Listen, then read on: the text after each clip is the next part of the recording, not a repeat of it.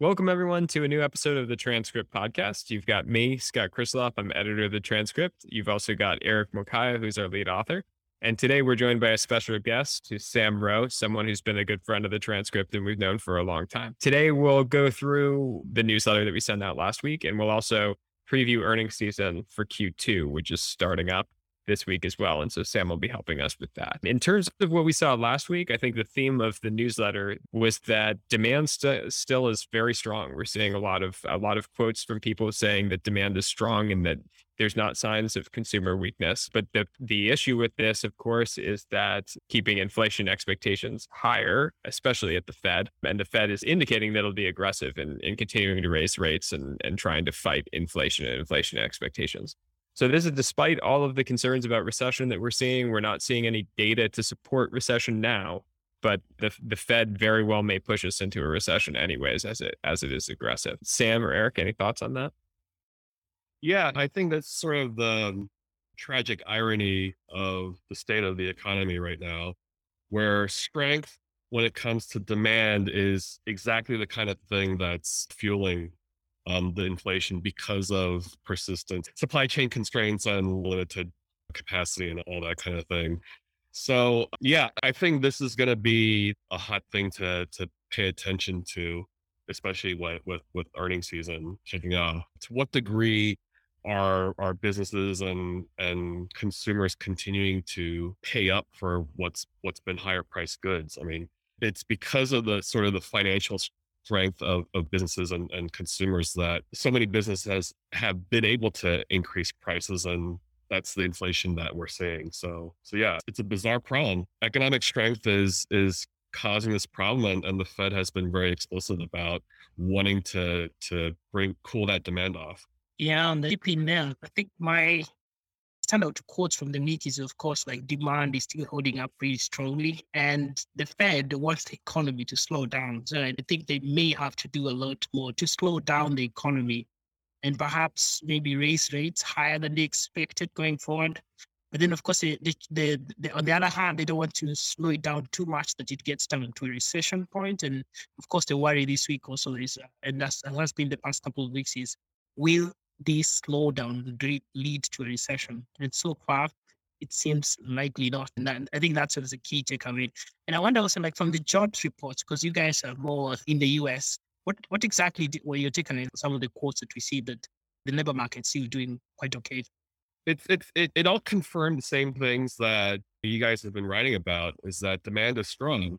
There was I, I forget exactly what the number was, but it was over 300,000 jobs were created in June. And this is going on four or five months of rate hikes now. So, as the Fed has been increasingly tightening monetary policy, and sure, everyone's concerned about recession and demand and all this stuff, but the hard data is saying that employers are continuing to hire at a very healthy clip.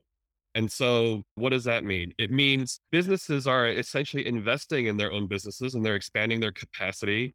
And as they bring on all these people, that's a lot more people who now have income to go back and spend that in the economy. So yeah, underlying strength from a fundamental perspective, but but yeah, that's exactly the problem that the Fed is running into from a inflationary pressure perspective.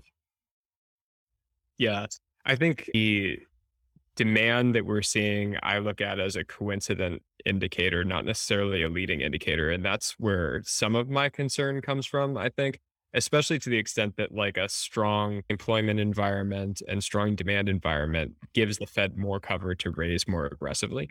And I think that this is a period in a potential transition to a recession where the coincidental economic data doesn't necessarily show where the where the ball is going.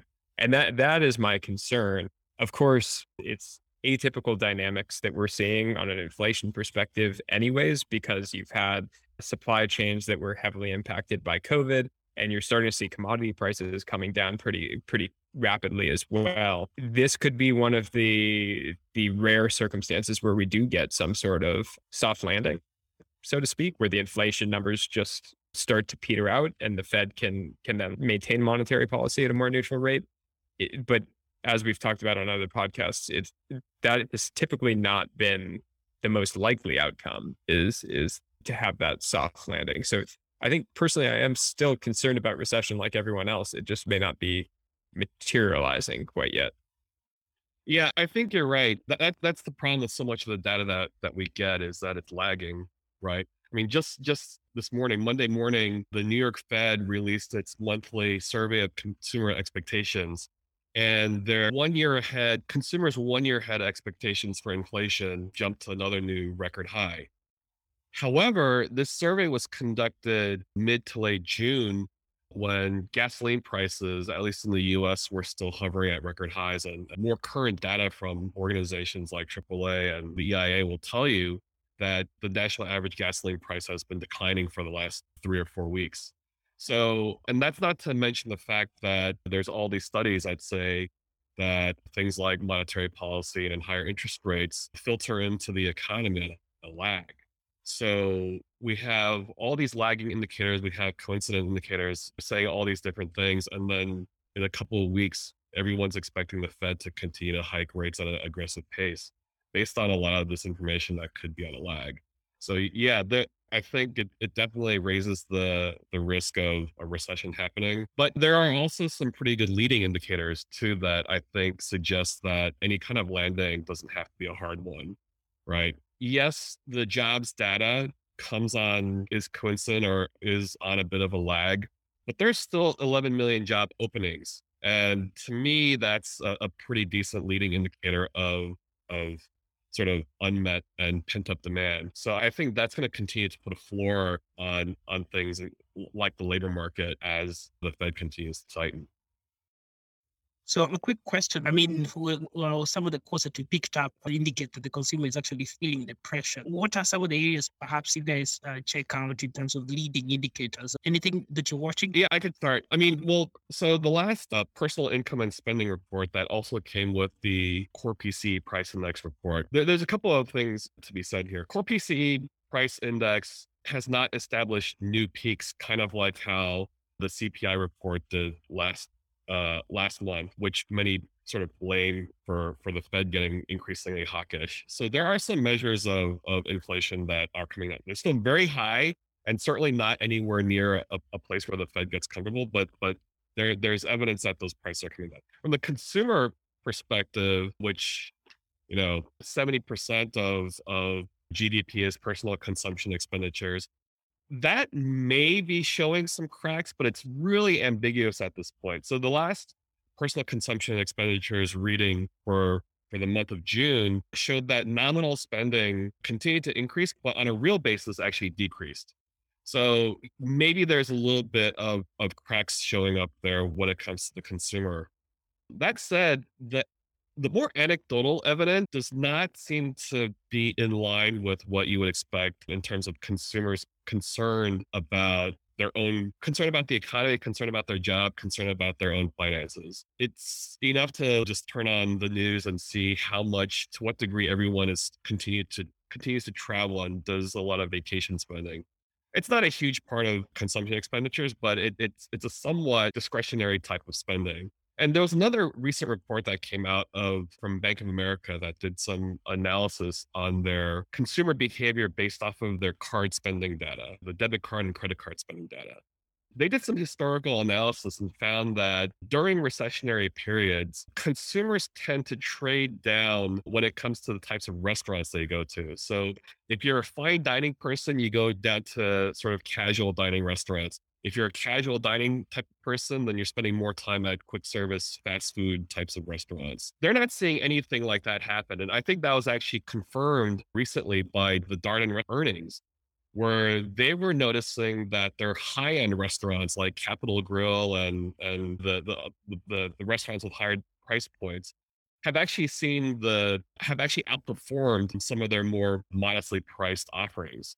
So it, it's just a really strange situation where consumer will fill out a survey and say that they feel terrible about the state of the economy, but they're going to do an upgrade to what they order at the steakhouse they, they, they go to next week.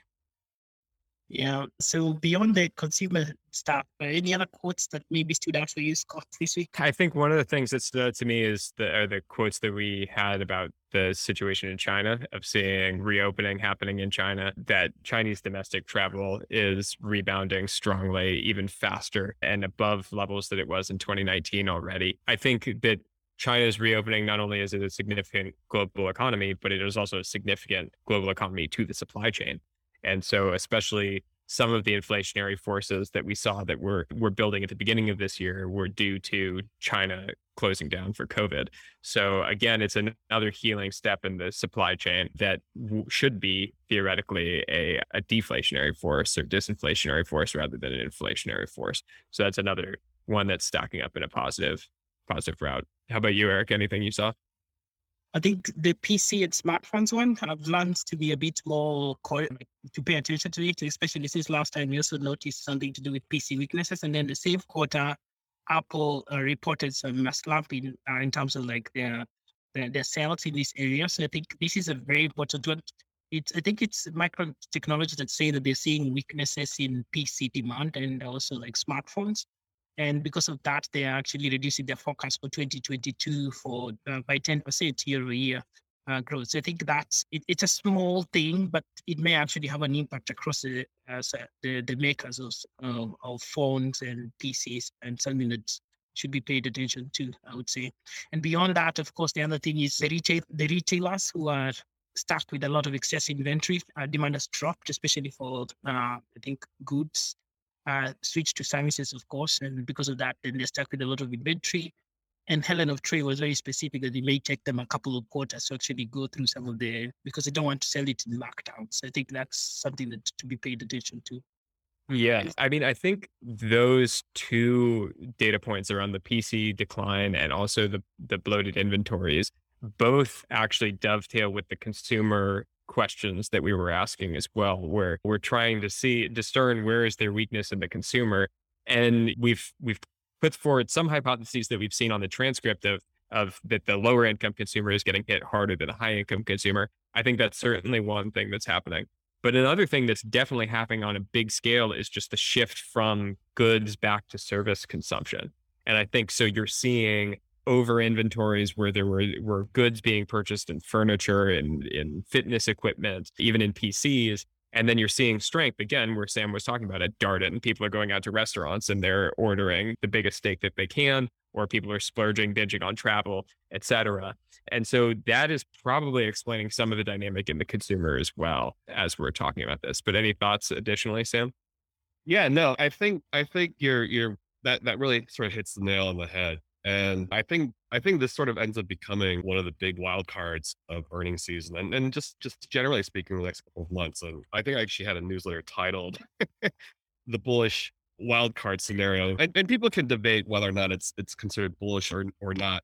But this whole matter of the so-called bullwhip effect in inventories, this idea that there might be an an overcorrection going on maybe not across every single segment of business in the economy, but we've heard about certain retailers saying certain categories are now, they have too much inventory. There are these anecdotes about certain types of electronics where we suddenly have plenty of chips for certain kinds of electronics and then yeah this the shift to, from goods to services uh, you know i think prices for for durable goods and and and that kind of thing starts to cool off. But but yeah getting back to what you were saying scott about china and the reopening over there everything from the ISM surveys to a lot of the regional Fed survey, manufacturing surveys in, in the last month have all noted that supplier delivery times have improved significantly. Like we're, we're getting back basically back to sort of levels last seen like in 2000 before anybody was complaining about supply chain delays and stuff like this. Goods goods are getting delivered. Pricing might be lagging a little bit, but for the for for many categories, people have stopped complaining about this idea that they they can't get something in a store all the all the store shelves now appear to be stocked. It's just a matter of maybe the pricing is a little bit high and that's that's lagging a bit. But yeah, it, it's it's going to be really that's I think it's going to be an interesting thing to be paying attention to. Is yes, we we know about China and yes, we know about these surveys about delivery times improving. The question becomes what does inventory levels look like for a, a lot of the companies that are going to start announcing earnings? And even even Nike was saying that there are some some areas where inventories grew a lot faster than than than, than sales. Sales ended up lagging the inventory growth. So and, and all, all this stuff, ordering inventory and stocking your your your shelves, like this is all planned months in ahead, right? And so companies are are receiving goods that they ordered during a time when before everyone started cutting their estimates for GDP growth. So, so this is going to be, I think, going to be probably the other really big thing to, to follow in the coming weeks is to what degree did and what industries and what uh, categories of goods and services has there been an overcorrection when it comes to inventory? Yeah, and Scott, maybe to pick up on that, what are your key maybe things that you're watching as we go into earnings season? I know you watch a lot of the bank earnings, which are starting this week. Are you hoping for profits or a bit of cutback going into the recession?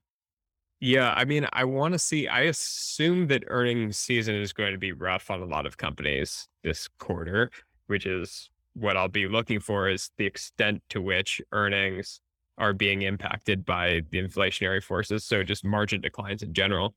And then one kind of like really bare hypothesis that I'm just tracking, I'm not sure I sub- subscribe to though, is just as you're seeing, there was so much stimulus that was put into the economy in 2020 and 2021 that that really ramped earnings in such an extreme way relative to anything that I've really seen before.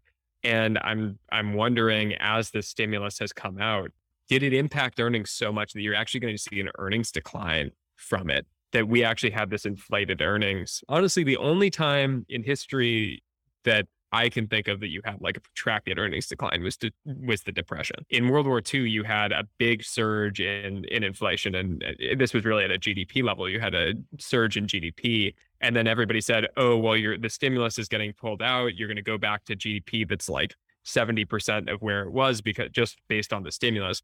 And it turned out the inflation kept GDP plus the productivity gains kept GDP where it was basically. And so that's my actual base case on earnings. But it would be just like an unprecedented thing to see earnings ramp up and then come back down from the actual fiscal stimulus that we had, not to mention the monetary. But so yeah, for me, perhaps to add on to that, same as Sam, I'm tracking inventories very keenly to see how they're doing. We've seen some quotes of supply chains easing, as Sam also has pointed out. So I'm also still watching out for that. Some there's some pockets, as some of the semiconductor companies are saying, there there are some pockets where you have like still some shortages, so you want to try. And something I've learned this week, especially, is that uh, it's really good to be early with identifying when some industries have an oversupply and one of the industries, of course, they're paying very keen attention to is semiconductors heading into these earnings seasons, how that impacts OEMs and all these other companies around them. So definitely going to be a very exciting earnings season. Any closing thoughts from either? Yeah, I just wanted to follow up real quickly on on Scott what you said about the sort of bear case scenario of of earnings potentially or even revenue declining because of the, the sort of lapsed effect of of stimulus. And I guess it's also sort of one of these weird ironies of supply chain constraints, right? Where in many ways, sales and earnings could have been a whole lot higher in recent quarters. And I think we've heard this in at least the last two quarters worth of earnings calls where companies were actually complaining about the fact that they, they're because demand was outpacing supply that they didn't have the workers that they didn't have the stuff to sell that it is still a, a matter of pent up demand. And then just from a strict government transfers financial component of, of that conversation is concerned there, there's still a lot of evidence out there suggesting that consumers are sitting on at least us consumers are, are sitting on a decent amount of this so-called excess savings in addition to what they would have saved eh, based off of trend rates. There's evidence that that that savings is being tapped, but but that, that's another one of those sort of weird wild cards in that maybe the remnants, the unspent portions of of fiscal stimulus from a year or two ago because that's still sitting on on some people's bank accounts that that sort of ends up becoming like a lagged stimulus if if there is a slowdown that's coming. One thing that i don't think we we mentioned and i think it was sort of implied was the impact of of of foreign exchange. You know there was there's been a lot of like notes circulating today about the impact of of a stronger dollar relative to a lot of non-dollar currencies and how that could impact, I guess, sort of any sort of revenue and earnings that that ends up getting repatriated into the US. I think the dollar index is up like 16% since the beginning of the year. And it was about a month ago that Microsoft files an 8K and actually cut their Q2 revenue and earnings guidance because of foreign exchange. I think it was really interesting that no other major companies followed up and said the same thing. They've, they've been pretty quiet. So that seems to be something that would be of interest. I don't know. Maybe it turns into one of these one-time items that that gets pulled, you know, added back in. But I think there'll be a lot of interest in that especially since a strong dollar is part of this whole tighter financial conditions thing that the Fed is aiming for in the context of trying to slow the economy. So, yeah, to what degree is, is the stronger dollar actually eating into earnings, I think will be really interesting. Uh, that would be a good place to close the earnings season preview this week. Thank you, Sal, for joining us. And thank you, Scott. So we continue following up on the rest of the earnings season on the transcript and also some See you again next week, guys. Bye for now.